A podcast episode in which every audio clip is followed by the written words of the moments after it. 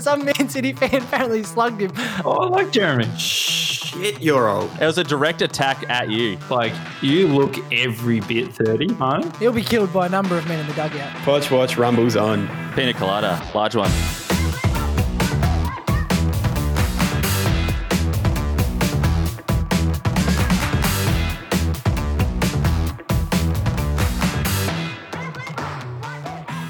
Yes, coming in lukewarm this morning. Uh, we're doing an early morning session, and because of that, your potentially alcoholic regular host hasn't been able to make it this morning. So I'm filling in again. Uh, we've got Barney. How you going this morning? Nice and fresh. Yeah, as fresh as can be. You might want to chuck an allegedly in front of that, Oh, uh, yeah, that my bad, yeah. Just make sure. legal to get in trouble with. Yeah, Exactly, fair. sure. Allegedly. Uh, what about yourself? I always get introduced first, and there's a good reason for it. So um, I was I was all right, but now I'm slightly on the back foot with this new introductory sort of way we're doing things. Oh, good. Well, Sam and I were both uh, still waking up a little bit, so I think we're all on an even footing now. So, Barney, why don't you take us into the weekly happenings? It looks like we've got quite a list there, so I'm looking forward to this one. Yeah, it's pretty busy this week. So we'll start off in Roma, where apparently Mourinho is already at risk of getting getting the sack six months into his new job. So Roma had a good start to the season. I think they went four or five in a row uh, wins, and then they uh, reality hit, and they uh, not sitting in too good a position. I think they're about sixth or seventh at the moment in the Italian league. They've lost a fair few games. Their performances aren't good.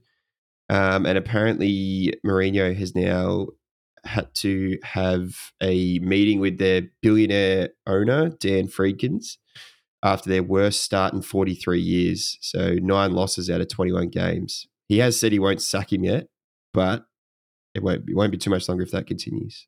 Yeah, so say this sort of plays out and he gets, you know, asked to step down or leave or however they, they do it these days. So if you're Reno, does you, does he get another job or do you just just call it, just retire? Because it seems like at every, you know, he's sort of on that. He's been on the decline for a while, but it seems like he just can't make any club work. Jubba? There's a new there's a new money club in town who uh, currently have Eddie Oh, Howe, maybe yeah. Newcastle, maybe. Like he's got a bit of, but I, I don't know. I feel like he might have to move into international management now because that's that's um what three four clubs in a row where he's burnt it. Like it, it's like the Mourinho Yeah. effects happens like even faster now. But Barney, just on but just on your point from Dan Friedman, worst start in however many years. At what point is it just the season, and when does the start end? Because you're 21 games in, like the season's well and truly started now. We're like right in the guts of it. So is it like because I remember they started quite strongly, but they've had some poor results lately against Inter, Juve, but then they hammered Atalanta. So like, I don't know. I suppose it's just a it's just a bit of a lull, really, not a bad start. No, it's just that's just how you're able to. It's you twist a narrative with statistics these days. It's so easy to do. Barney, Yeah, so it makes Sean no, sound like an alcoholic. Allegedly. Yeah, Alrighty. Uh, we all know AFCON's been going on. It's been uh, pretty good so far. There's been some absolute worldies of, of some goals there. There's been some unreal goals. But we want to talk about the drama. There's always drama associated with these big tournaments. But this one could be one of the best I've ever ever heard. So we're talking the game between Tunisia and Mali. Now, uh, Tu- uh, Mali were up 1 0 in the 85th minute, and the referee, who is apparently from Zambia, has thought, "No, I've had enough. It's uh, the game's over." So he's going to blow. He sort of half blew the whistle at 80, the 85th minute to, to for full time, and then had a check again and was like, "Oh, it might be a little bit early," and then. So they kept playing the game. He he resumed playing. It kept going, and then the 89th minute, he blew the full time whistle, and that was the end of the match and the whole Tunisia bench just clears. They all charge the ref, and they're just like, "What's going on?" Like pointing at their watch, yelling at him, pointing at his watch, and then he wouldn't listen to him. So they go to the to the, the linesman, and they're like pointing at their watch, and he wouldn't listen to him either. I I, I thought the Mali the Mali uh, guys played it off very well because they were just casually walking around, like, "Yeah, good win, get off the good win." like yeah, yeah, they yeah. knew they knew what was going on, but didn't didn't get involved at all. So it, this all goes on. Um, the game ends. They go off the field after ten minutes of arguments, and uh, and the referees literally getting escorted off by a security team. Gets to the post match interview. The Tunisia coach is about five minutes into his post match interview. This is about half an hour after the game, and the officials come in and say they're going to play the last three minutes. They're going to resume the match. And I didn't see that bit. The last three minutes, yeah.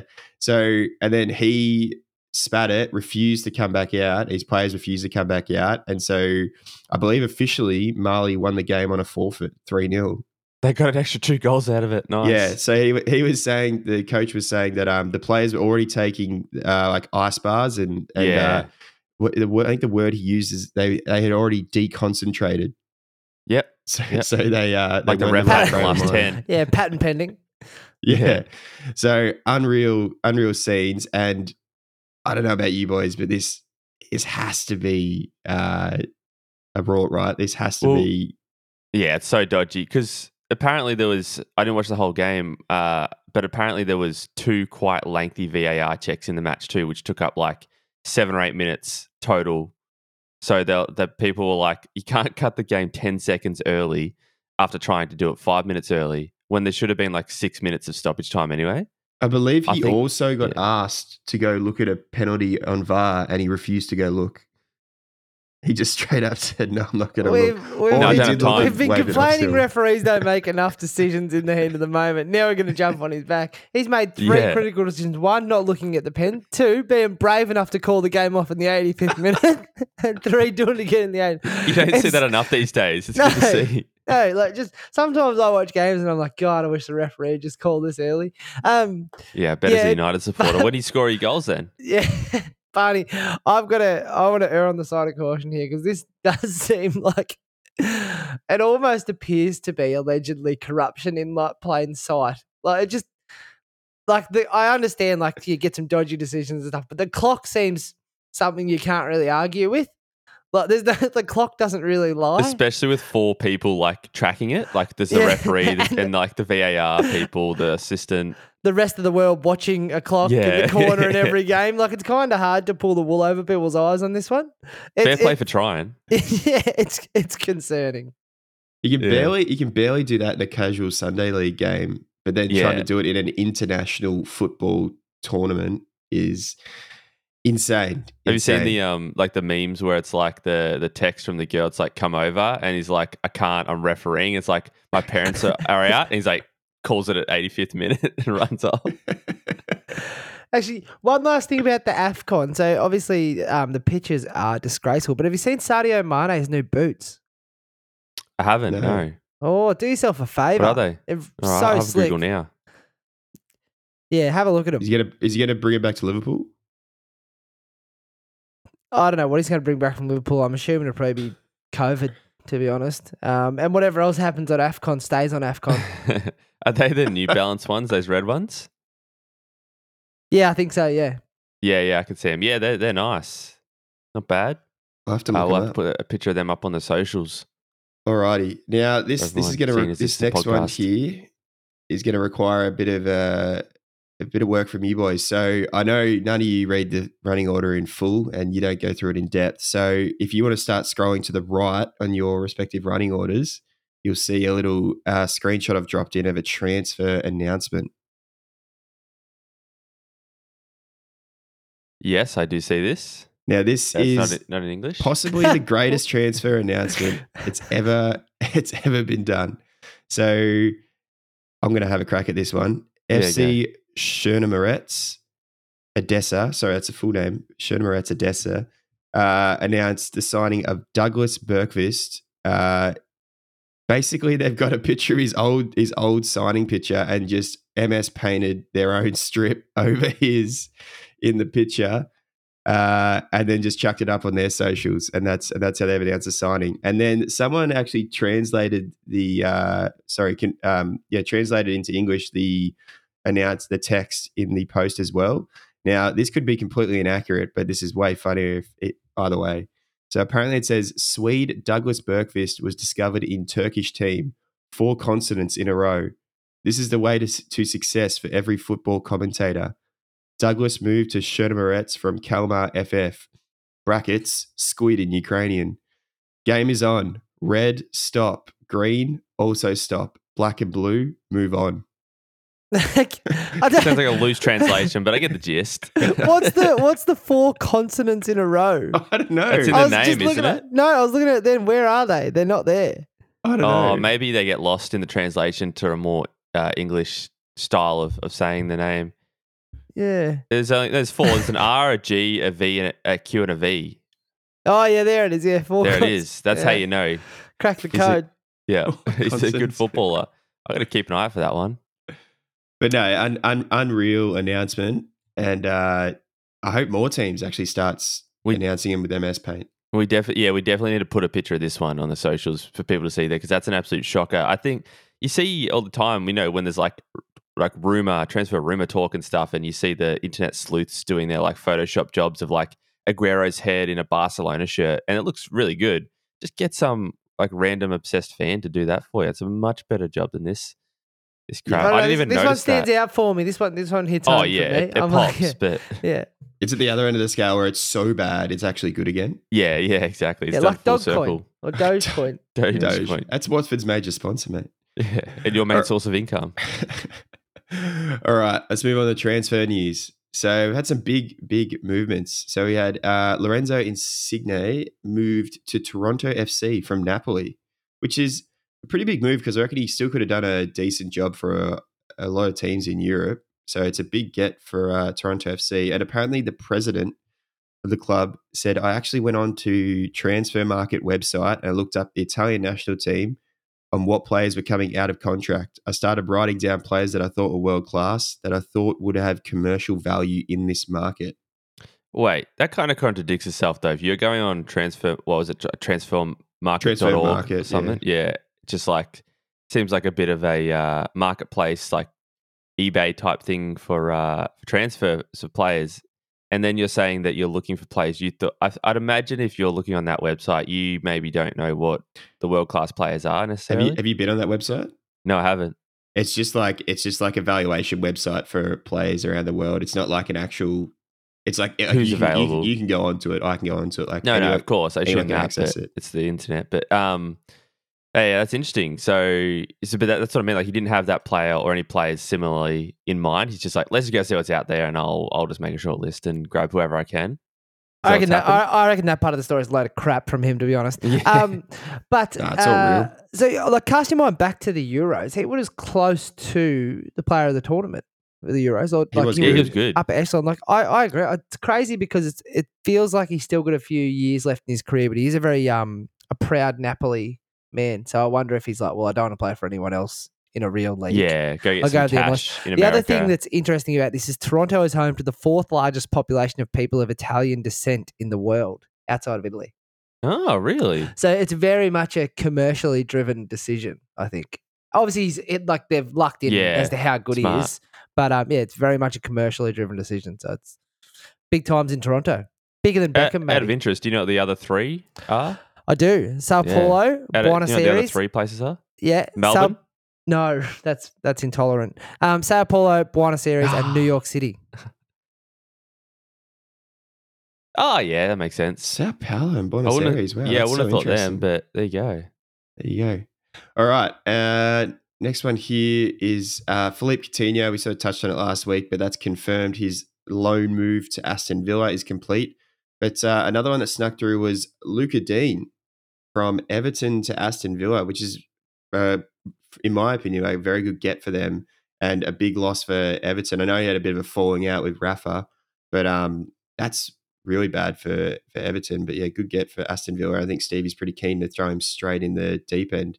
But did you hear about what Axel Tuanzebe's agent said about Stevie G?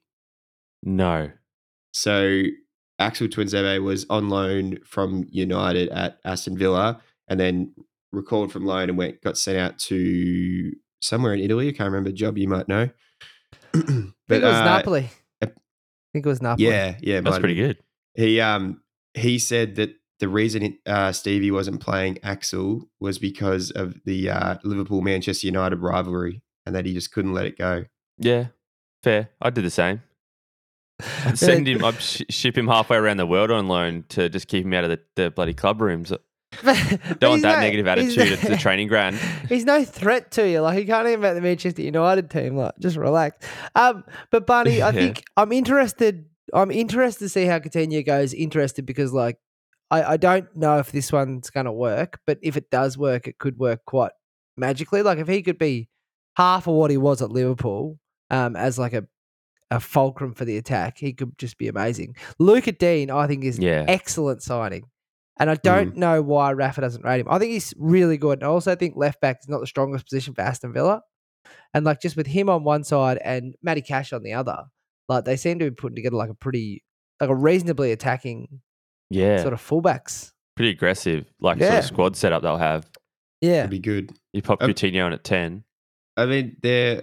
I heard some other people talking about like, oh, is Coutinho going to be another like James Rodriguez? Like, is it is it not going to um is is it will it work out? Will it not? But I think like the thing with Coutinho is he was already like a proven world beater in the Premier League when he left, and yeah, he's had a torrid time at Bar, so he's probably not going to be the same player he was when he left. But I think he could still do a job for someone like Aston Villa for sure, and he, and you get more out of him than a than a Hummers would. He's Yeah, only 29 as well, still. Yeah, exactly. And his best years were in the Premier League too. Not like James, whose Yeah. best years were in La Liga or at a World Cup or Yeah. something. Like it's not like a flash in the pan. Like he was, he was electric towards the end there. For Yeah, and he four- wasn't. He fourth felt like he hadn't even seasons, maybe. peaked at that point. He probably had. A, if he stayed No. another season or two, he could have got better and better. I think um, to like a De Bruyne or a like a um, Hazard sort of level. I think as far as like Liverpool were concerned.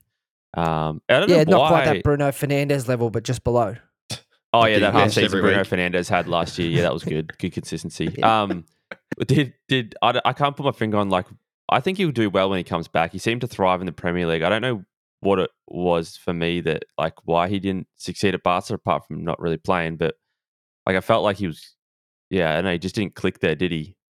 They bought him with no clear plan of Yeah, how to yeah. actually play him. They just so, like there's like this guy's really good and he's uh on the roster. and we want him and then they got him and they're like holy shit does he actually fit our team at all Probably yeah, not. yeah, Does he even Classic fit our style as Yeah. well? Like, and they're, they're obviously so heavily influenced by Messi and that tiki-taka. And then they didn't really think about having this like Brazilian playmaker come in. and dribbler. Yeah, Tried to wedge him in there.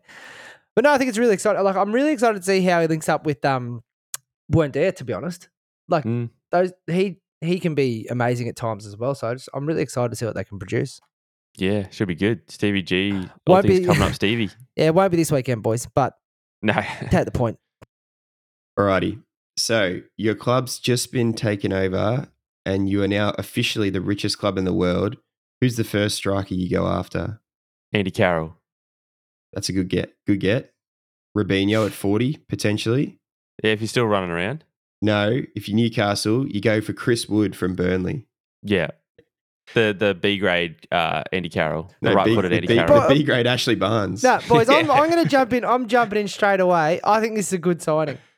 No, it, it, it- no, it is. Show you I, working. I, I agree. It's a good signing. It's just hilarious when you think of like you know big clubs who got taken over and like the big moves they made early on, and Newcastle have gone and got Trippier and Wood, which is sensible, but it's completely yeah, the other way from what other other big But- takeovers have done. Yeah, it's Yeah. weird because someone in a big takeover, like I imagine there's like a quiet guy in the corner who's probably like the Pele of football analytics who's like, oh, actually, if we want to stay up, we probably don't want to sign Mbappe straight away. Um, what we need is like, what we need is players who are going to keep us up.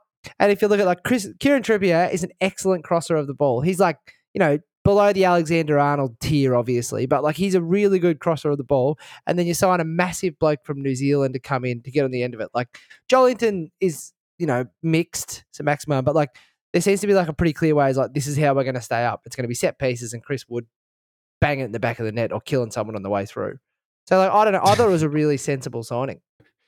It is sensible. It's like they've gone and signed um, Jonah Hill from Moneyball, and he's just like told them the equivalent of who the, or who's got the best stats, who gets on base, who gets it in the net. but they um, at, I guess the other big side of this as well is that they, you're weakening a relegation rival in Burnley. Yeah, definitely. And so they've lost their True. probably probably their best striker because I would have rated Chris Wood above Ashley Barnes. I know Josh, you definitely would because Just you based hate on Ashley IQ Barnes. and attitude. Yeah. but yeah, it, that that's a another big thing in this transfer as well. So yeah, exciting for uh, Newcastle to a degree. Um, alrighty, and the last one here's just a rumor, but apparently Arsenal have met with Tielemans representatives, and he could be potentially on the move in not necessarily in this window, but in summer apparently. Was that Uh, was that just for him to take the time to tell him he doesn't want to go to Arsenal? Specifically, I want to call this That's, meeting. that's, that's good of him. That's that's good. Of him. This has got as as much legs as uh, Brendan Rodgers going to Tottenham had over the summer. Oh, great. So we just brush it off. Brush Do we know off. Where will- or it- why? It, it, Where we'd like to no, go you don't need to give a, reason? reas- a reasoning why or when. It's just it's a rumor. they were It playing. works. They were playing Arsenal. It was already at the ground. It, just convenient on the way out. Like, Oh, but it's a long drive but it home. happened. yeah. but it happened. All right, let's get into the games now. Uh, so we had a few games over the week uh, that we just wanted to touch on. So we had some catch-up games in the Premier League. These are from match day 18. So I think the the one of the catch-up games, which was uh, Leicester Everton, was it? I think it got cancelled again because of COVID. So that was disappointing. But uh, Southampton four, Brentford one. Uh, good win for Southampton and looking like a much different side than some of the performance they've recently put out. Um, and we had West Ham 2, Norwich City nil, which this one probably, this was like scoreline probably flatters Norwich a bit. Did you guys watch much of this game? That West Ham, I watched the Yeah. last sort of half an hour sword. by the time I caught it. Yeah. Um, Yeah. But no, I- Now just West Ham should have absolutely battered him here. yeah. You get a job. Go on, Hoss. There you go. oh, All right, all right. I'll go there. why, do you, do you take the stalemate. I'll um. No, no, I watched the last half hour, and from what I saw of that, it's it pretty much seemed to sum up the, the overall like sentiment of the game. That yeah, West Ham were uh, pretty dominant. There was like a spell towards the end, probably the last ten minutes, as is the case when you're up. Is the other team you sort of sit back a little bit? The other team tries to get on top. So Norwich, you know, tried their best, but they're just the quality of their attacks going forward just weren't there. And then late on, uh, West Ham grabbed a second. Nice little VAR check, which actually the goal was ruled offside initially, and then the VAR said it was onside.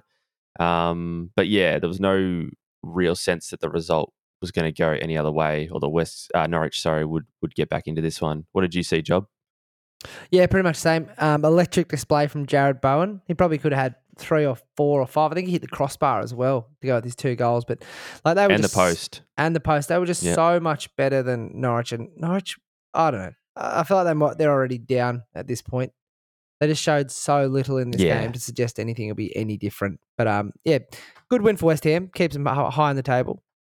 That's the problem with Norwich. I feel like nothing's really changed since Daniel Farke's gone out. Like I, I honestly, I don't watch them too often, but like it seems pretty much the same as what it was before he left. So yeah, it's kind of inevitable now. I think they're gonna they're gonna go. They're like almost in my eyes the guaranteed ones to go down, and then it's a fight between the three above them. Yeah, at least with like uh, Newcastle, for example, you know that they're probably a chance because they've obviously got all this money. They're making signings, making moves. Plus, at times they've played some better football. Like they've played some decent football at times versus Norwich. It's just shown nothing all season. So, yeah, they they got to go. Yeah, I agree. Alrighty, and we had some. Well, we had some postponed EFL Cup uh, semi-final legs, but we had one that went ahead, and that was Chelsea versus Tottenham. So Tottenham lost the first leg two 0 and Chelsea uh, then won the second leg one 0 and uh, that's all we'll talk about that. So let's move on to something else. Oh, I gotta don't need to say- dissect that at all. With watching that second leg, Tottenham were a bit like obviously once you're 3 0 down, a, a tough one to come back from, but they almost could have. They just couldn't seem to buy a goal that game. Like that some of the chances they had and they missed and that were disallowed, and the ones that could have been penalties that weren't like the second one that was just outside the box in the end. It was like, man, it just seems like it's not going their way this game. So unlucky, but uh, yeah, It's not often you get a goal taken off you for offside when the keeper's not even part of that offside. Yeah, it's a rare one. I was wondering if if the the VAR officials would pick up on that one, but good on them. They know the rules. Yeah, Tottenham. it's So, not uh, AFCON, mate. Relax. Yeah, I know. I know. Jubbo have some strong words on them, but uh, yeah, Tottenham were pretty poor across both legs and didn't really show too much. And and uh, yeah, pretty disappointing considering it's a semi final. But you know, EFL Cup doesn't matter. Eh? Yeah, thanks Barney for just bringing that last bit in because they were poor and they didn't deserve to go through. And a lot of Chelsea's goals were given to them by Tottenham too. So just FYI.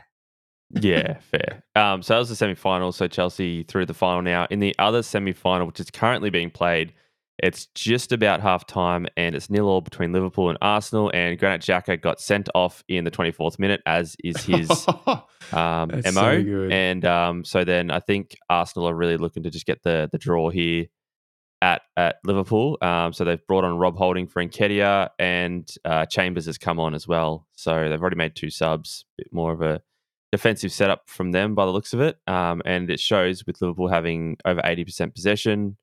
Uh, but not a lot of chances created. Four shots for Liverpool and only the one for Arsenal. None on target. So Jeez. yeah, I think it's going to be just like the Liverpool uh, game of attrition where they're just battering Arsenal as they sit deep, and you just pray that we can actually finish one off. How happy do you reckon Arteta is that Xhaka has got sent off and Thomas Partey's offered uh offered AFCON? Yeah, wrapped. He'll be he'll be They, loving um, that. Yeah. yeah, Alrighty. uh, Let's get into the preview games for this weekend's round of fixtures. So, want to start at a cracker, top of the table clash here: Manchester City versus Chelsea. Jobbo, how do you see this one playing out? Hopefully, it's nothing like the last time these two teams played. That was really Boring, painful to wasn't it? watch. Yeah, it's extremely boring. Um, a lot of interesting things going on here. Obviously, Manchester City look close to unstoppable right now. Um, but also interesting to see what the uh, Romelu Lukaku narrative throws up as well. This could be the redemption story that you want to see, Oh, Sam. he'd love it. And like, obviously, I wouldn't take too much away um, from Chelsea's midweek performance against Tottenham because I thought Tottenham were pretty poor. But I can't see Chelsea winning this game. I think City are going to do it. Just on that, yeah, that that midweek performance against Tottenham. Uh, I'm not. Con- I don't know about you guys, but we sort of said that obviously Chelsea were in that slump a bit the last, well, almost over a month now. Do you think? I don't think they're out of that still either. I know they got the win against Chelsea, and they've got you know a couple of results, sort of half results here and there, but I still think they're not playing at that. They're still second, but I feel like they're not playing at that. Um, and Liverpool are very similar, I guess, in that that sense, but yeah, they're just they've dropped off like a normal team would at this stage of the season for whatever reason, and Man City are just staying on that same level, so they're just dropping further and further back. Yeah, they've only won one of their last six games in the league, Chelsea. so yeah, like that's, that's a pretty poor form line. And they're still above They- Liverpool. They had some uh, long injuries throughout their midfield, and I mean, like uh, N'Golo Kante can't seem to stay fit, and he's sort of in and out with injuries. Uh, uh, Jorginho was injured for a while. Kovacic was injured for the longest out of the three, I think. And they've recently got Jorginho and Kovacic playing a bit more together, I think. But then, and they had Kante there as well, and then he's injured again.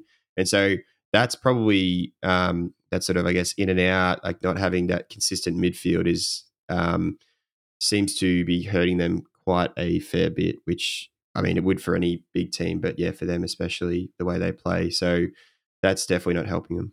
Um, yeah, because really that's really the core of that team, I think. Too. Obviously, the defense is a big, big factor for them, but it starts a lot from that midfield. So, yeah, having those three consistently in there is big for them. Um, but no, I don't, I don't see Chelsea. Yeah, I, I wouldn't say coming close, but I don't think that they can win this one or even get a draw. To be honest, with the way Man City have been playing. There's there's an outside chance they could hold out for a nil or draw here, like just batten down the hatches.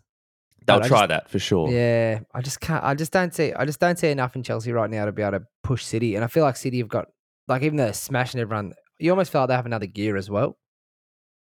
yeah, yeah, yeah. It's scary. Which is, which is unfortunate for those around them. Yeah. Yeah, it, it's very hard to bet against City at the moment, uh, especially, and they're also at home as well. So that huge supporter group, about 25 people, will be very loud in the stands. yeah, I, I'm looking forward to hearing from their fan. Yeah, almost as many as uh, the Chelsea traveling fans. Those COVID protocols will be in full effect. Yeah, that's what it is. Alrighty. Uh, now I won't. We won't sit on this game for too long, but I just wanted to Cheers. pose a question to you. So, you know, Norwich City versus Everton this weekend. If Everton lose this, does Rafa get sacked? Because we just talked about how bad Norwich were and, you know, how poor they're looking. And Everton, we all know, are not having a good time. And Rafa's, it hasn't been too much talk about him losing his job, but surely this has got to at least get the conversation going. Yeah, I reckon, especially to Norwich, I think that's the big thing here. If they did lose, I reckon a draw wouldn't be a great result either. But yeah, if they lose this one, it, at least definitely kickstarts that conversation about uh, maybe he's not the man for the job, maybe he's not what he used to be, etc., etc. So um, yeah, they got to get a win here, no doubt. Barney, if Norwich win this game, they'd only be six points behind Everton. Yeah, exactly. Which is So, uh, crazy. yeah, you'd, you'd almost have to start the ball rolling, wouldn't you? And be like, something's fundamentally wrong here. Start putting it through HR. Start the process, Yeah, start the start the paperwork. process. Yeah, it's a it's a six month uh, performance management out of the club that these days. Six, six months performance management. Give him a few written warnings first, at least. Yeah, exactly. All right, let's jump forward to Burnley versus Leicester City. So this is a Burnley that will be without Chris Wood. So we should see a fair bit of Ashley Barnes and maybe Vydra up front. Um, and a Leicester team who cannot seem to string any good amount of perfor- consistent performances together. Josh, what do you what do you going to happen in this one? Uh, yeah, speaking of Leicester's performances, just having a quick look at their form, guys. Uh, win, loss, win, loss, draw. I reckon they're due for a win this week round, and against the uh, woodless uh, Burnley, I think they'll get the job done. Um, it'll be one of those blowouts, like four one or something, where Vardy just shows up and just bangs a bunch in. So, uh, what do you guys reckon? Barney, is there um has there been any talk on Reddit about like a tribute between the two clubs for Chris Wood? Because obviously Chris Wood's a Leicester City legend, and also he's been a, he's been a stalwart for Burnley for They're a long period. Doing a, a full minute of, of applause at the start of the match with a photo of Chris Wood up on the big So screen. what's his what's his number in that minute? They're going to applause for a minute. I don't Nine played- minutes. Yeah, he's played, Giving number nine. played 53 games for Leicester and 144 for Burnley, so maybe show some respect. Um, but no, but Burnley, their form line looks absolutely terrible for this one too. Um, and Leicester, you just honestly, I don't care what the form guide says. I don't care what anyone says, but like you just have no idea what they're going to do on any given day. Burnley, uh, like I don't know, Burnley's last two games have been 3 1 defeats. They lost in the FA Cup to Huddersfield as well, so it doesn't look particularly good for them. And then there's just a bunch of draws preceding that. So I feel like they might be able to snatch a draw here just because Leicester have got so many defensive woes as well. Well, jo- Jobby, you say you can't track Leicester's form, but the only guarantee there is is that whatever the last result was, it will not be repeated. Yeah. So I believe their last result was a win. I think so. That means they cannot win this game. So it's either going to be a draw I think or it was a a win draw. for Burnley. I'm looking at that right. I'm, I can never track how these these. I think it goes go. from right to left. Yeah, it's it's. No, uh, so Leicester, American. Leicester beat Watford 4 1 in the FA Cup. And they Oh, also, okay, on the in the cup. 29th of December, they defeated Liverpool 1 0. So, was it Oh, the Josh, last league he'd, match? He'd expunged that from his memory. I believe. yeah, Yeah, I no, the don't- I don't league recall. match, league match was a 1 0 defeat of Liverpool. Um, but they did they did beat Watford quite handsomely in the FA Cup on the 9th of January. But then there's also Oh, had no. that COVID thing. I don't know, like, I haven't been able to get a gauge on whether teams that go into the COVID protocols, whether they come out like, because if you don't get COVID, you've basically got like a seven day rest, I imagine, to like Yeah. recharge. But then they don't necessarily come out better for it. And Yeah, then obviously it's- players with COVID probably aren't better for it. Depends So, on the team. Yeah. Yeah, it's Well, been that- tough. It's been particularly tough for Leicester. It feels like it, that just like their games keep getting cancelled. Well, more it's than so others. many what's actually worse is the only team's worse than Leicester really is Burnley, who've only played 17 games, and everyone. I mean, City and Chelsea played 21 games, so they're four Yeah. games behind the leaders in the in the uh, in the table. But they remember Burnley had their game against Tottenham postponed as well because of the snow. Yeah. So it was like they got that postponed, and then it started all the COVID stuff, and they just happened to be playing all the teams that were going into COVID protocols. They Yeah. missed. They went, I think, three weeks or something without playing a game. all right. I'm changing. I'm changing December. my prediction then to postponement. that is a yeah, good chance of that prediction one happening. They'll be, Burnley will be pushing for it, I'm sure. They'll have those five games in hand come the end of the season, be real handy. can't wait. Yeah, can't wait till the last day of the season. Everyone's playing off at the same time, and Burnley have got five more games. in one day, they have to play them. Come out with uh, 12 out of 15 points to stay up. Alrighty. Let's move on to Aston Villa versus Man United. Stevie G is going to look to get one over those buddy Red Devils. Uh, Dogs. Jobber, I'll, I'll give you a bit of right response here first. Have United sorted themselves out? I saw Ronaldo during the week said he's not happy about competing for sixth or fifth or fourth. He said it's top three or nothing. So is he paving the way for his way out of the club already? No, no, he's not. He's getting a big fat paycheck. Um, no, I think I, I feel like it was a bit of a a bit of a call to arms for the younger players because I think he's come in, he's seen a, a few things that like he hasn't hasn't been too happy with. But I feel like that needs to be caveated with the fact that it's like it's not coming from anyone. It's coming from a player who scored like a thousand goals and will go down as one of the greatest players in history. So it's not as though it's someone like chucking a tantrum. It's like a guy who has the highest standards in football saying these are the standards that the clubs need to be adhering to. And here's what it was like. Granted, the type of player and the mentality of the players change, but like, I think if anyone's qualified to say what he's saying, it's probably him.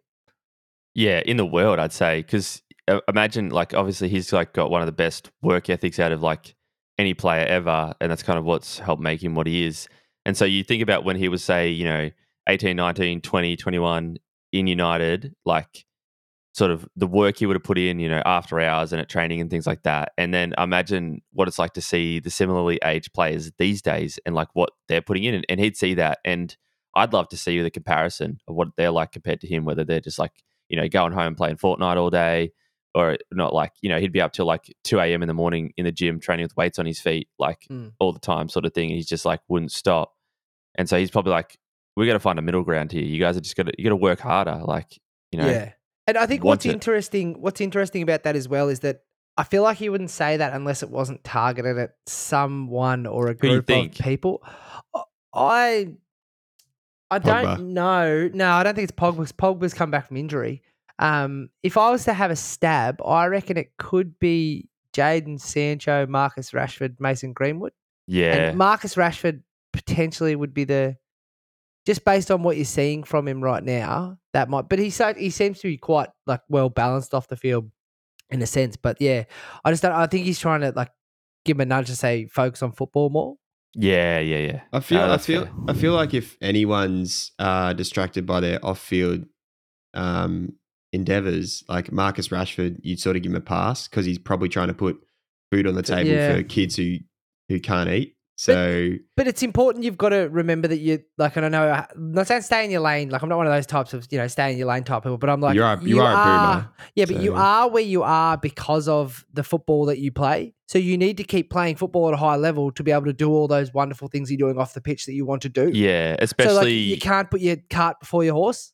yeah, and you can eh, like say you retire at 34 or something and you've got so many more years to then if you've had a good career do those things for like the rest of your life, which is is great. It's just like yeah, I know what you mean. I mean, he's he's still very young, so he's probably trying yeah, to he's yeah. probably trying to find the balance still between like how much he can do off the field between and then still maintain that high level on the field. But yeah, I guess it's uh, at least he's doing a uh, something benefiting a lot of people off the field for sure. Yeah, and I think it's just it's Um, easy to jump on a bit right now too because he's what is he 23, Marcus Rashford, and he's just he's in a bit of a slump. And I think as you said too, Barney, people forget Yeah. how young he is because he was thrust into that team so young, and he was basically responsible before Bruno Fernandes for like he was responsible for Manchester United. Like if Marcus Rashford had to play well for Manchester United to win, so like he is he is going to have some slumps, and he's still very young, but he he was very poor during the week.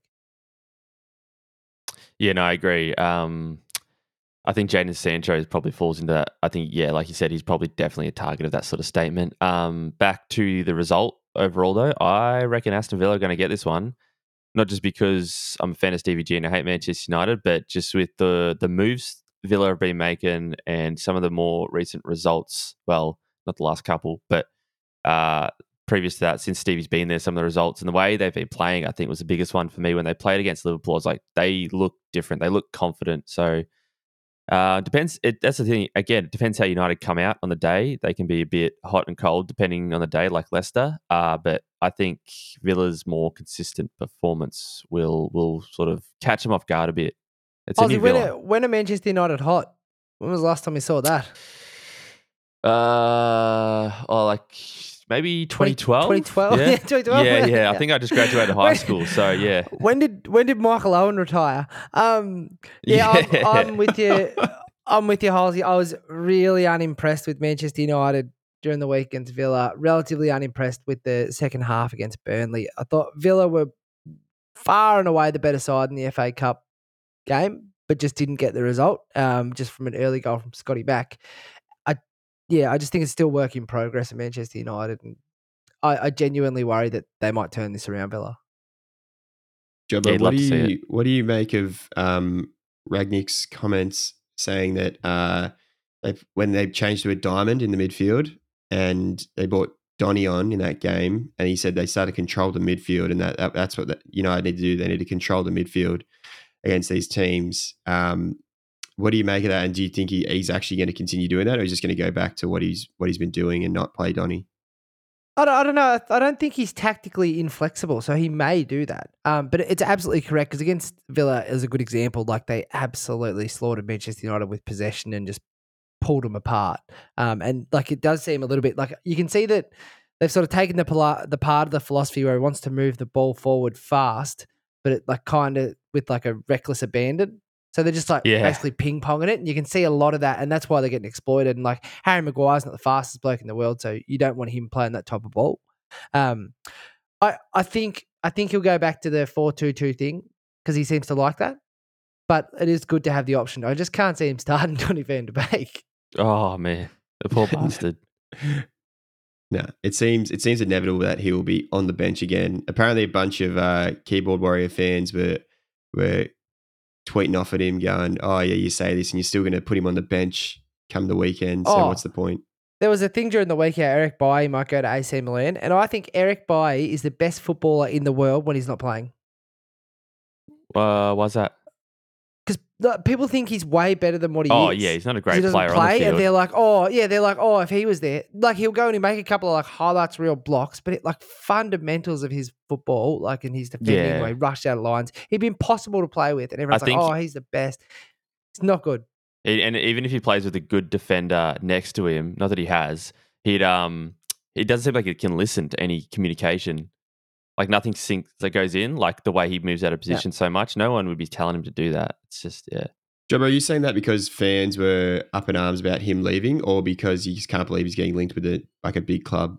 No, because fans were like, "Oh, we're letting our best defender go, and he's, you know, he's Oh, a that's a- beast and all this." And it's that's a big honestly, call. it was it, it triggered me that because I was like, "He like how do how do people forget like in the same period of time? Like Harry Maguire's got a couple of high, high profile errors. Eric Bailly's heaps in the same like in less Yeah. games in the same amount of time. You're like, hang on, don't just forget all these mistakes he makes. Like, It seems to like when he does get a start, it seems to be some sort of error every start. yeah, and or he starts until he makes like a horrendous error, which isn't very long.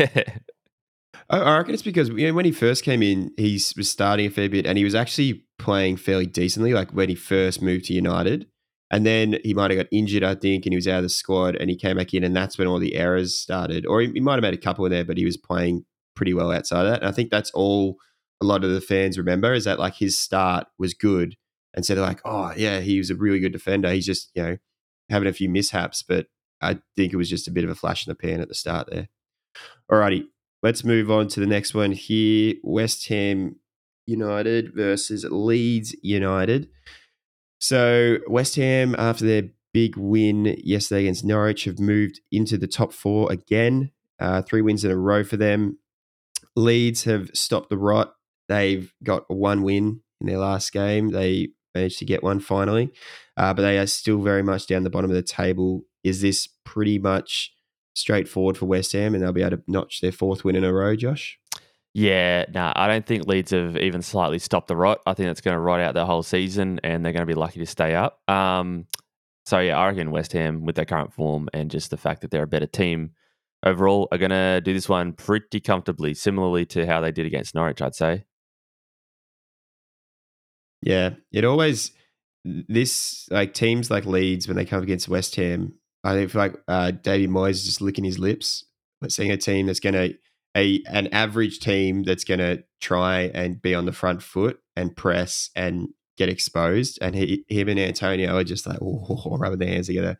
Can't believe their luck. Um, I think it's like yeah, it's made for a West Ham win, um, and I think yeah, they will be far too strong for uh, those Leeds boys. That's what I don't get about Leeds. Like they they've had this play style. When they came up, everyone's like, "Oh yeah, Leeds United back in the Premier League, so good." They they're such like Bielsa plays this free flowing style of football, really attacking and high high pace, and they might win the league. And I'm like, all right, cool. And then so they're still playing that style, even though everyone's cottoned on, and they don't seem to be able to play it at the same level. But it's just like that, like fast pace, throw everything forward, like go 100 miles an hour, but they don't have the skill to do that. Like they can't string two passes together they're going at slow pace. So then if you sp- speed that up and have a team pressing you, they just turn the ball over so much. It's so hard to watch. Yeah, it's probably the the major downfall of Bielsa is that he is uh, very rigid and he believes that's how football should be played. So if that means you're going to take a loss, you're going to take a loss, but you play the way that he wants you to play. It's exciting, but it is very exciting. Yeah, Oh, it's, it's- it's good to watch from both e- both teams' perspectives. Very interesting. Your team's always got a chance when you're playing Leeds, which is which is good. Yeah, when you it's- support Tottenham. So your job, you tip in West Ham as well, I assume. Yeah, I don't. I don't think Le- like I. I can talk myself into liking the way Leeds play, but I can't talk myself into them stopping Antonio, Bowen, and Co on the counter. Yeah. So yep. I think I think West Ham get it done. It's more Bowen now these days, isn't it? Antonio's dropped off and Bowen's really Whoa, uh, watch your up. mouth, matey. Um, Bowen Bowen's in a bit of a hot streak, but Antonio's still the man. The only reason they're where they are is because he's finally not injured. Yeah, yeah, this this is true. Alrighty, next one here: Liverpool versus Brentford. Uh, now we remember the last time these two faced off, it was a thrilling three-all draw down in London. So, Josh, I know you're missing some players through Afcon, some big players. You guys will be all right for this one, or I think they're mainly mainly at the top end of the field where we're missing those guys. So I think we can be okay because I don't think defending is necessarily Brentford's strength. Um, but then again, on the other end of the the spectrum, um, we sort of struggled against them last time because they seem to score goals that are real scrappy goals, like those second, third efforts when the ball gets half cleared or or a sort of not a perfect clearance and sort of bobbles around. They they sort of capitalize on those pretty well. And so I that's sort of where Liverpool are always vulnerable anyway. So to play to be vulnerable in that respect and then play a team that capitalizes on that, I think is going to be always a difficult thing for Liverpool to not leak a goal or two. I'd like to see a clean sheet, and I think if Liverpool can can focus on that at the back mostly, then they'll they'll have enough up top to to snag a goal or two. Uh, what do you reckon, Job? See you smirking a bit. Yeah, I reckon this going to finish nil all. Just put That'd it out suck. there. Really, ta- right. really taking a risk here, but I think it could finish nil all, and I would love to see it. I could see that. Yeah, no mana, no mana. Combine them. No Mane, no Salah. Um, firing blanks against a ten-man Arsenal thus far. I don't know. Tough time, mate. Yeah, writing's on the wall, isn't it? I would, lo- I would honestly love it so much if Brentford pinched a goal and beat you one 0 But I, I, I, I genuinely could see it finishing nil all, just because that, like, having those two players out, like, it's just such a big loss. Even like Jota, obviously playing phenomenally, but Firmino and Jota doesn't quite strike fears into like Nah. fear of the team same way that Salah and Mane does. So I'm going to tip a draw here. Yeah, fair, fair, fair. That's I- a- Yeah, go That's a Barn. I, I, I could definitely see a nil all draw. I don't see Brentford scoring, but I could definitely see a, a nil all draw happening. That's how that's how a nil all draw has to work. Like neither of the sides. Can... I didn't see Brentford scoring in the last game, but they bagged three. So oh, but yeah, I, I do think Liverpool will, will sneak across the line with this one, maybe with like a, one- a 1 0 2 0. Yeah, you're right. The, the forward line's not what it has been because those players are gone, but um, I think they're still good enough to get over the line. Maybe Jimmy Milner cutting in on that off that right wing onto his yeah, It's a- preferred it's left. short turnaround for Liverpool too, isn't it? Like Yeah, they're three playing days. now, and then they've got to play again on Sunday evening. Like that's very short turnaround. yeah. Monday so- See if there's any squad rotations Welcome. in there too. I guess. Welcome to the Europa Conference League, boys. Alrighty. And the last one here is the North London Derby, Tottenham versus Arsenal. And before I get your guys' view on this, I think at the moment I view Arsenal and Tottenham are almost at the same level at the moment. Like they're both they're both like putting in some good performances. They're both definitely improving teams, but like they can still get absolutely slapped around by a big team. So I think it's a very interesting game, and it and it could go either way. Honestly, I don't know who's going to win. Tottenham at home gives me more hope, but how do you boys think it's going to play out? I would have tipped a, a Xhaka red card for this one as well, but he won't be eligible now, I believe. So uh, I'm going to have to withdraw that uh, prediction. But I kind of agree with you a bit there, Barney, in that both teams are, yeah, I guess you'd say trying to improve and getting a little bit of result from it. Like not like their their improvement plans aren't going perfectly, but they're they're on the right trend, um, as the form guide would would suggest as well. So it's a tough one to pick. I don't know. Um, my gut wants to say Arsenal are going to edge this one out. I'm sorry to say that, but uh, I could also see this one being a draw. What do you reckon, Job? Yeah, uh, I I think it's hard because obviously the Conte type Tottenham they're fairly like difficult to break down, but I do like the Arsenal forwards. Like I like this Saka, Martinelli, Odegaard combination. I don't know if Tottenham like with Davinson Sanchez back there, I feel like there's always a chance. Um, like and those those players run that yeah, and he's kind of a little bit rash, so I think that they might be able to exploit it. And I feel like at the other end of the pitch, Arsenal's probably better equipped to handle Tottenham. But I think like obviously Harry Kane is the best and Son is um, very good. But with Son being out, I think that's just too big of an obstacle to overcome for Spurs. I think Arsenal are going to win. Yeah, right. I actually I, I agree with your point on Sanchez. He can be rash, but in the last probably month, he's been I reckon almost our best defender, probably the best defender. Like Mm. he's definitely uh, thriving a bit in this system, and with obviously Conte's um, in his ear a lot and teaching him a lot. But yeah, it's been good to see him have a little bit of a you know resurgence from where where he was. Where yeah, whenever I saw him in the team previously, I was very worried that he was going to be sent off or make some rash decision. He gave away a lot of penalties in his, Yeah. his career. That's what comes to mind when, yeah, you mentioned that he was he be, if he starts, I picture straight away he's going to bring down Martinelli. Martinelli's going to cut in, run at him, in, get inside the box, and he's just going to chop his legs down. Um, yeah, so like he's going to make a few good tackles, his confidence will be high, and then he'll go for that last one and just just not quite get it right. But uh, yeah, you're right. I think with Conte's system and yeah, he's a bit bit more hands on coaching probably helped like control and give him more guidance, which he he desperately needs. Is Gabriel suspended for Arsenal? Uh he is he still? He might be. Oh yeah, Nah, oh, that might change. That might change things for me. For the yeah, red because that was in the card. He's been- last. he's- that was in the yeah, last game, was for the red yeah. card was the last against one. City. Yeah, yeah, yeah, yeah. Yeah, okay, because he's okay. been very good um, for Arsenal, and he, he was the man I good, was sort of relying on to um, stop Harry Kane. Outside of Harry Kane himself, obviously, to stop Harry Kane from scoring. in his own Um, form. Yeah, yeah, his own form and ability. Um, but yeah, I don't know. That could change things definitely if he's still out. I'm not sure, but um, yeah, I still, I still think Arsenal should have enough. Josh, you'd be hoping that Harry Kane comes into some sort of form, right? Judging on that prediction we changed last episode. Yeah. Was that uh what did I change mine to? Let me have a You quick changed look. yours to Harry Kane to get uh, double figures Yeah, in yeah. the league. Yeah, well, we're just past halfway mark of the season. He seems to be coming into some quote unquote form where he seems to be scoring every other week. Uh, so he could. He, he- I don't think he's going to blast through that that threshold, but I reckon he might scrape into 10, 10 goals. That's why I said it. He'll bag, he'll bag a hat trick against like Norwich and Burnley, and that'll get Yeah, him over yeah, the yeah. line, and then go Exactly. missing in any important game. He That's does, why it was a weird event. He does love a final day hat trick against a whole city. So you never know. He'll get he'll get Burnley in that fourth game of the Royal Rumble and just absolutely hammer them. Yeah, they're all fatigued. The Royal Rumble. Ashley Barnes has played for 360 minutes straight. Oh god. All right. That is it for the preview. Uh so job, I'm assuming no emails, mate. Oh, No. jeez. Shaking the head. Um, so if you want to get some Facebook football plan on paper, Instagram football on paper, Twitter at football on pods. Thanks, lads. Enjoy the Chelsea City game. Yeah, we'll do. We'll chat to you guys soon. Some Man City fan apparently slugged him. Oh, I like Jeremy.